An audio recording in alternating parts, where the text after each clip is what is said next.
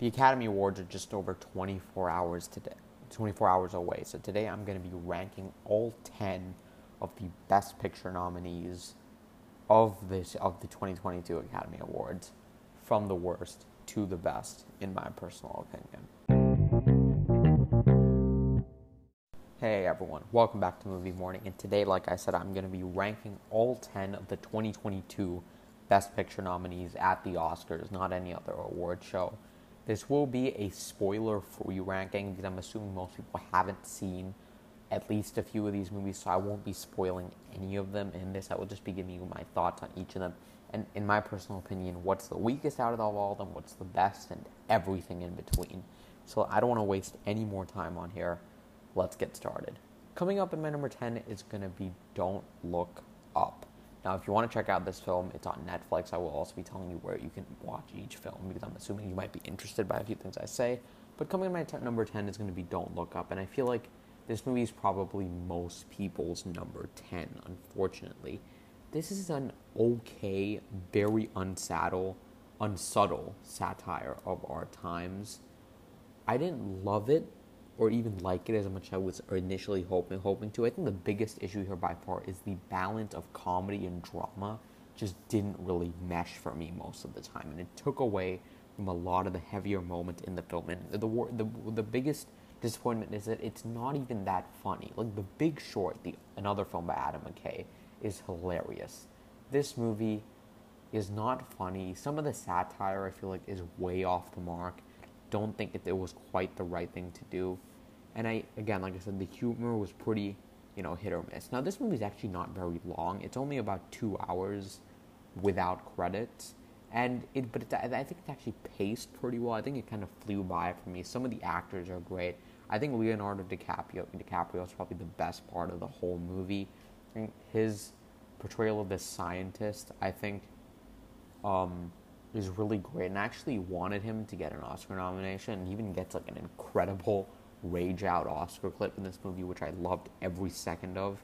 And some other standouts for me were probably um, Meryl Streep, who's really good, and Jonah Hill, who delivers some of the best laughs in the whole movie.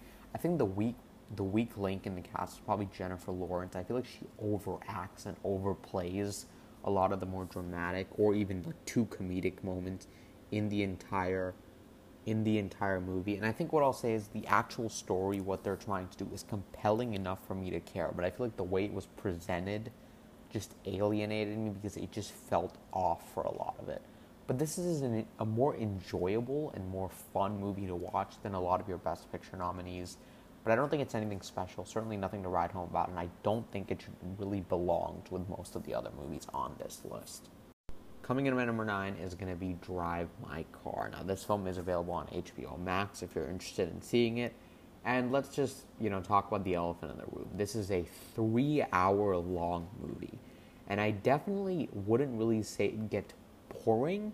It definitely does feel stretched out for a lot of the movie.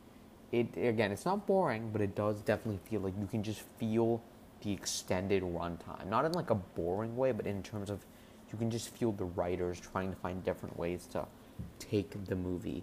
Now the movie is con- like I said, it's constantly searching for new conflicts to draw out of the characters and dive into, and going into new character development, which I really appreciate. I feel like a lot of the turns it takes, especially with the driver character towards the end of the movie, felt kind of like weird sidetracks from where the movie started, and it just again, even with the setup, I think it just a bit took a bit too long to get going. I mean, the opening credits for this movie happened nearly 50 minutes in. I mean, that's just how weird it felt. Now, this is definitely not going to be liked or loved by everyone. I mean, this is a massive investment. I think this might actually be the most niche movie, actually, maybe probably second most niche movie out of this entire list. And I think the best part of this movie by far is the screenplay a lot of the messaging around grief is presented through the dialogue and writing and not really visually shown. And while I would have appreciated a bit better, a, a bit conveyed more visually, I do think that the direction is decent. I think it's the writing that steals the show. I am surprised though that Ryusuke Hamaguchi, directed this movie, actually got a directing nomination. I definitely would not have nominated him And I'm also surprised this movie ended up getting a Best Picture nomination because it is very long and it is very niche, although there, it does have a lot to say about grief, especially like I mess- like I mentioned earlier. And definitely, it's just it definitely the directing definitely takes a backseat to the writing in this movie, and I like that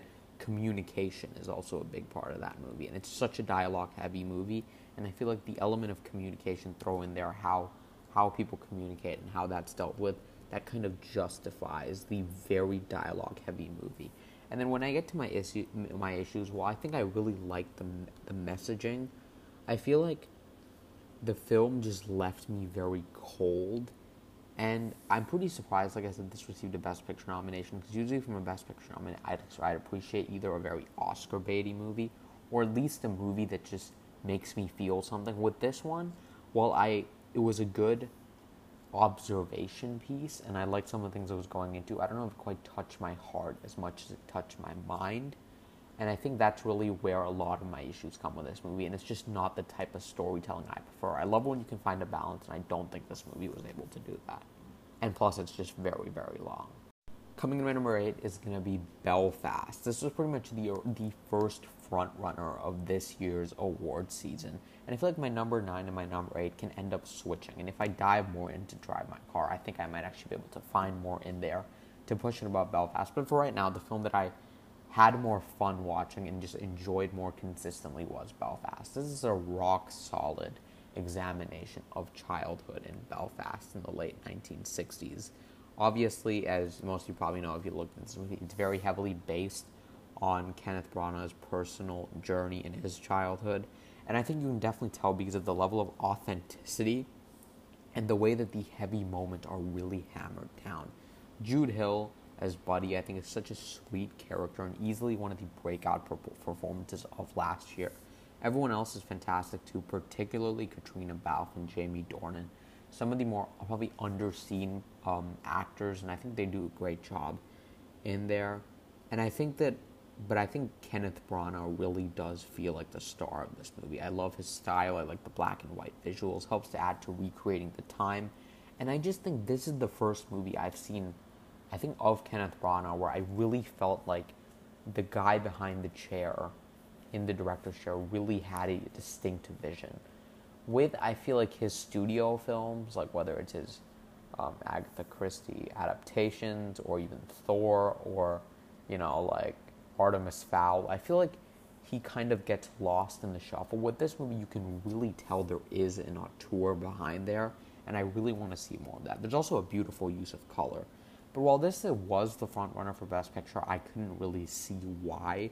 It's extremely personal, and I love that, but I just feel like doesn't have as much punch as maybe you might as want, which is kind of a recurring theme with these bottom three.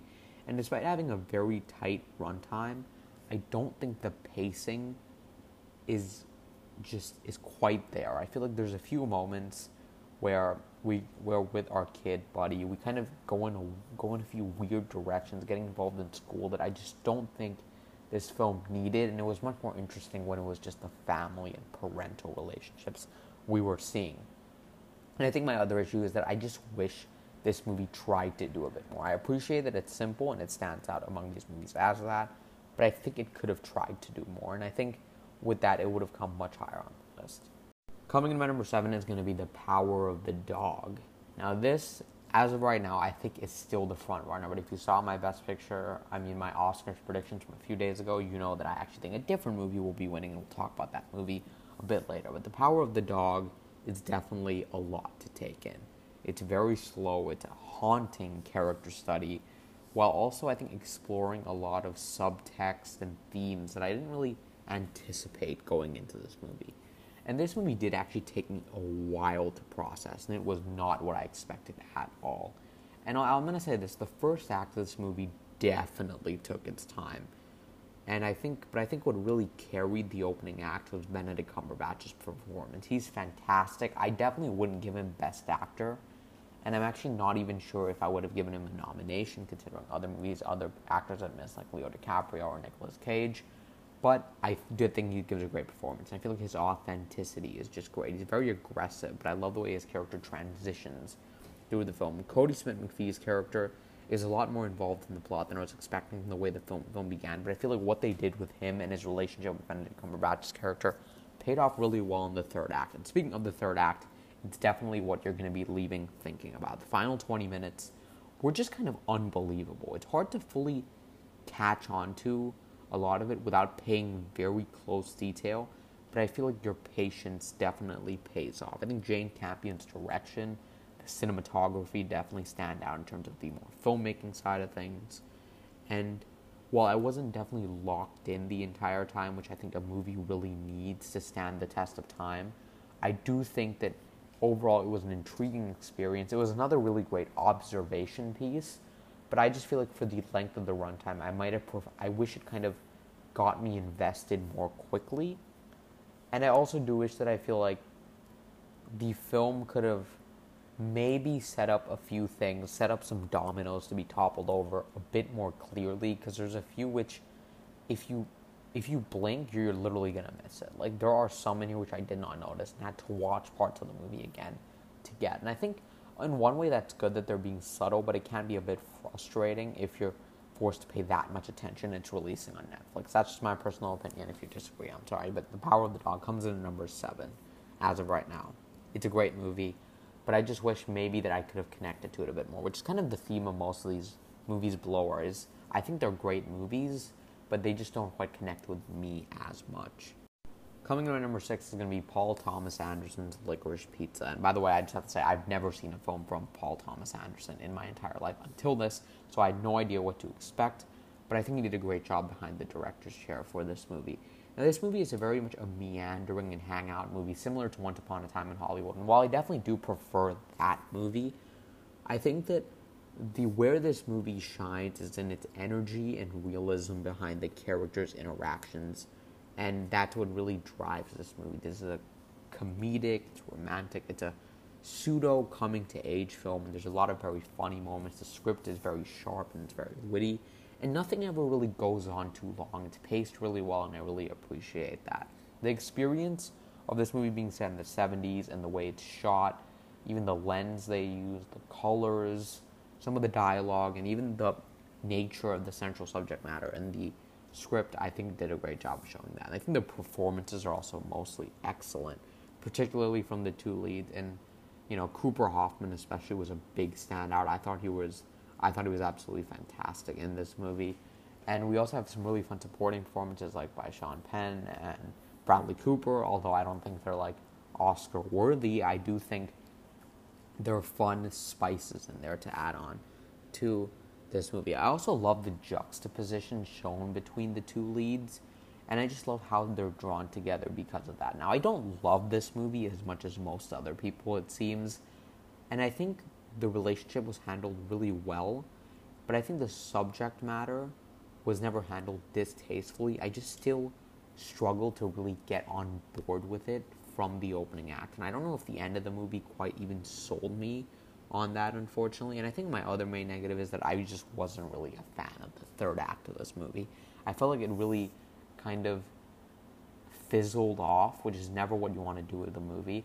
And I feel like my top five, especially, really nailed the ending. This one couldn't quite do it for me. Coming in at my number five is going to be Coda. Now, this is, as of right now, the film that I'm predicting will win Best Picture on Oscar night. And if you're interested, this film is available on Apple TV Plus, so you can go see it on that.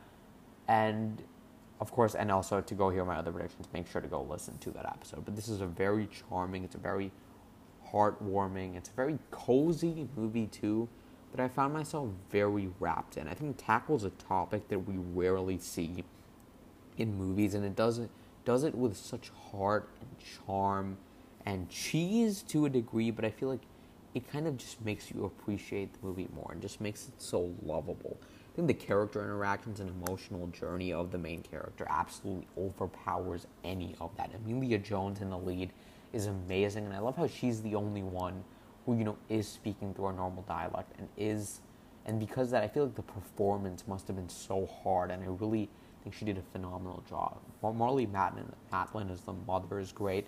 I think Troy Kotsur is the true standout of this movie, and as a scene towards the end of the movie that will pretty much make anyone watching it choke up, and I don't care who you are. This is a very, very, this very movie very much tries to tug at your heartstrings, and I appreciate that it tries to do that. And again, I feel like the entire cast, just on its entirety, was su- superb, and I love how authentic the fi- you know all each of the roles were played. And this movie that I can actually see a lot of people getting something out of, and I genuinely don't think anyone watching this won't enjoy it. Now, do would I personally give it Best Picture? I don't think so. I think that from a filmmaking standpoint, I think a movie that maybe achieves a bit more, but also has a heartfelt story, maybe should get it. And I don't know if we quite have that balance here for a movie to pick. But I think while it's not super impressive on the filmmaking levels, I think from a script perspective, the, the performances and the emotion of the movie, I think this is a very, very solid movie that I really liked. And I think it will be the movie taking home Best Picture this year. Coming in my number four is going to be one of the most beautiful looking movies I've seen in a very long time, that is Nightmare Alley. The production design of this movie is immaculate and insane. From the set of the carnival to the urban areas of the time period, I just love everything. I love how specific Del Toro is about every little detail that needs to be shown on screen, and I love the way shots linger on different locations. Kind of expresses its beauty and its its connection to the plot even more. The costume design is also absolutely terrific and it really caught my eye, especially, which does not happen with movies, I promise you. And the sound and cinematography is always, as always, really great. And I love the cre- creepy atmosphere that this movie is able to create, and it really, really got me engrossed and enthralled from the very, very beginning of the movie. It's also got a fantastic direction and phenomenal performances, especially from Bradley Cooper, who I'm baffled did not receive a Best Actor nomination. Cate Blanchett and Willem Dafoe are definitely two other standouts. Dafoe is very eccentric. It's kind of what you'd expect from a performance from him, and I think that, and but I think he plays it so well. I'm just a big fan of him. I also really like Rooney Mara in this movie, and I really like the emotional journey she goes on, and with our lead character played by Bradley Cooper. And even though I think it's a bit pushed to the side at times, and I, I feel like this seems to be quite a controversial opinion, which I didn't expect. This movie is also, but not as consistent in terms of engagement as I maybe would have hoped. I think the first hour or so couldn't quite hook me as much. I was definitely entertained. I love the atmosphere, but the story didn't really get me until it turned into this very twisty, dark story as the second act comes around. The third act, especially, while it's not the most unpredictable thing, I just, it just, I just love the way it felt, and it just took enough turns and it, it, was done with enough subtlety that I could really appreciate it, especially the ending, which is haunting, and I loved it. And this is very much at its core a character study of the character of Stan, played by Bradley Cooper, and I think it worked completely as that. Coming in my number three is going to be King Richard. This is a sensationally uplifting, triumphant, heartwarming sports drama that will surely leave everyone with a good feeling, and I mean literally everyone. This is definitely a crowd pleaser. There's definitely more of the Ford v Ferrari of this year as opposed to, say, like the 1917, comparing it to the 2020 Oscars. And it's a description that I find many people roll their eyes at, but I think it's great. I think Will Smith in this movie definitely delivers the best performance in his entire career, and having seen more movies from him in the past few months and reflecting on this for like four months since I've seen it, I think I can clearly say that. He manages to put a smile on your face, but also have so much nuance within every single decision he makes. And the other standout for me was actually Jon Bernthal, the Punisher himself, who plays very much against type and provides a lot of the humor for this movie. And almost all the jokes in this movie landed for me. I found it to be very funny, and I don't think it's getting enough credit for that. But I think the thing that's so special here is how it delivers the whole package. It's able to be emotional, it can tug at your heartstrings, put a big fat smile on your face, can make you frustrated by the characters in a good way. And I've said a lot about this movie without even saying anything about Venus and Serena Williams themselves, which is who the movie's mainly to be about. And that kind of just speaks to how the movie's about so much more than them. I'm not really familiar with them outside of this movie, but I think it portrays them good. But I think Richard Williams very much is the lead, and King and Will Smith absolutely knocked this role out of the park, and um, so did the entire uh, creative team behind this. Reinaldo Marcus we did a phenomenal job behind the director's chair, and I just this is a movie that I can't get enough of. I've already seen a few times, and it's just one of the movies that I feel like will transcend this award season, and I will watch it again in years to come. My runner up is going to be West Side Story. And now, this movie did not do well at the box office at all in terms of expectations. So, if you do want to see this, this movie is available on Disney Plus as well as HBO Max. So, you have no excuses not to watch this movie. With that said, let's talk about the return of Steven Spielberg. Nobody makes movies like Steven Spielberg. Nobody captures the movie magic quite like him. This is easily one of the best films of 2021 and absolutely one of the best out of this Best Pictures list. And this is coming from someone, by the way, who does not enjoy watching musicals usually. And as you can probably tell from even looking at the trailer, Steven Spielberg directed the hell out of this movie.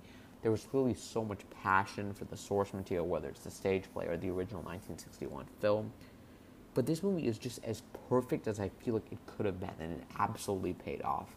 Janusz Kaminski's cinematography is breathtaking. The production design, costumes, the colors, how vibrant everything is. I loved all of it. And I feel like I've missed that from movies. And I honestly don't think there's a single aspect of this movie technically that you can nitpick. But let's move beyond just that. This movie is just eye candy from start to finish and ear candy because it sounds great. This movie also would not come together without the performances, especially from Rachel Zegler and Ariana DeBose, who are the two standouts, and I'm so glad Ariana DeBose will absolutely be taking home Best Supporting Actress because she's incredible in this movie. Everyone, though, from top to bottom, is great, particularly David Alvarez as Bernardo and Mike Faist as Riff. I think they both do a great job.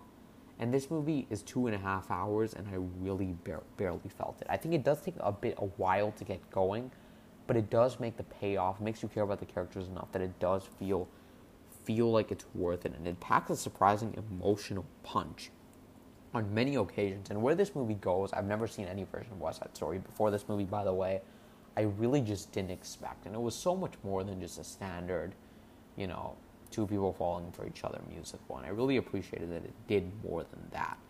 And there was that, but I think my main issue, which stops this movie from going to number one, is that I feel like there was a bit of a suspension of disbelief aspect in terms of how much forgiveness can go, which I don't know if I quite bought, but I think overall, I think this film is just maybe my number one is just more akin to my taste, what I would want to watch. But this movie was able to overcome its hurdle of musicals aren't really my genre at all.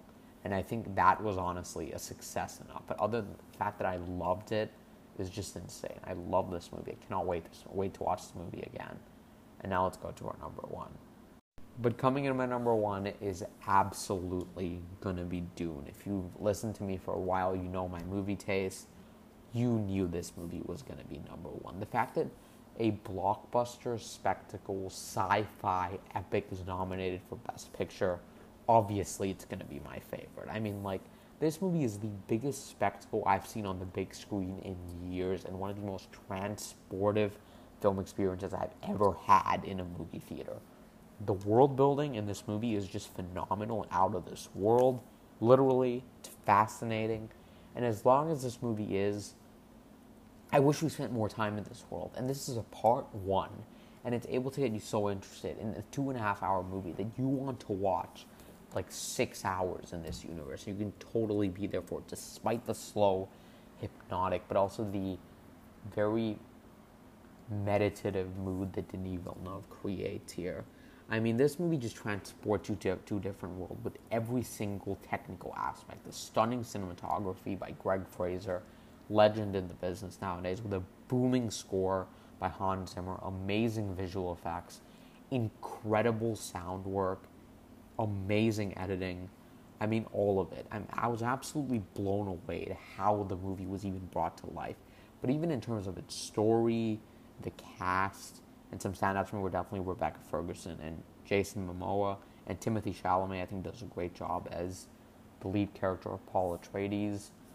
Eh, but I think I think the true star of this movie, and I think everyone will agree on this, is Denis Villeneuve himself the fact that he was not nominated for Best Director, I think might be the biggest crime at the Oscars in years. So, I mean, last year we had the whole fiasco during the award show. But in terms of nominations, the fact that he wasn't nominated makes no sense. Like I'm quite genuinely wondering who at the Academy did not vote for him. Like, did they just think this movie made himself? It's not best direct, best movie. It's best director, and I just cannot believe he wasn't nominated. I'm still in disbelief. Like a month and a half later from the nominations. But anyways, I really need to get over that soon. But this film is just phenomenal. It's also not quite as distant as I feel like most people are saying. It did get me to care about the characters, and I did feel when some of the characters did perish, and I really, especially with one or two of the characters, which I don't want to get into. But I think everyone is just absolutely brilliant in this movie. All the technical aspects are amazing. I love the spectacle, the way the story was brought to the screen, just the world building and the way it's setting up a sequel to even expand even more gets me so excited. And As someone who has read the source material, I cannot wait to see how it will be brought to the big screen in a sequel. So that's why Dune for me is my favorite of this year's Best Picture nominees. And I really wish it was going to win, but it's not. But if this movie does win, you know that I'll be the happiest person alive. So just know that. But, anyways, I hope you guys enjoyed this ranking. Thank you so much for sticking with me for this long ranking discussing 10 of these Best Picture nominees from 2022. And I hope you guys are enjoying this, even though you're probably listening to this after the awards show, knowing how this platform works. Thank you so much for listening. I'll catch you all next time. Bye bye.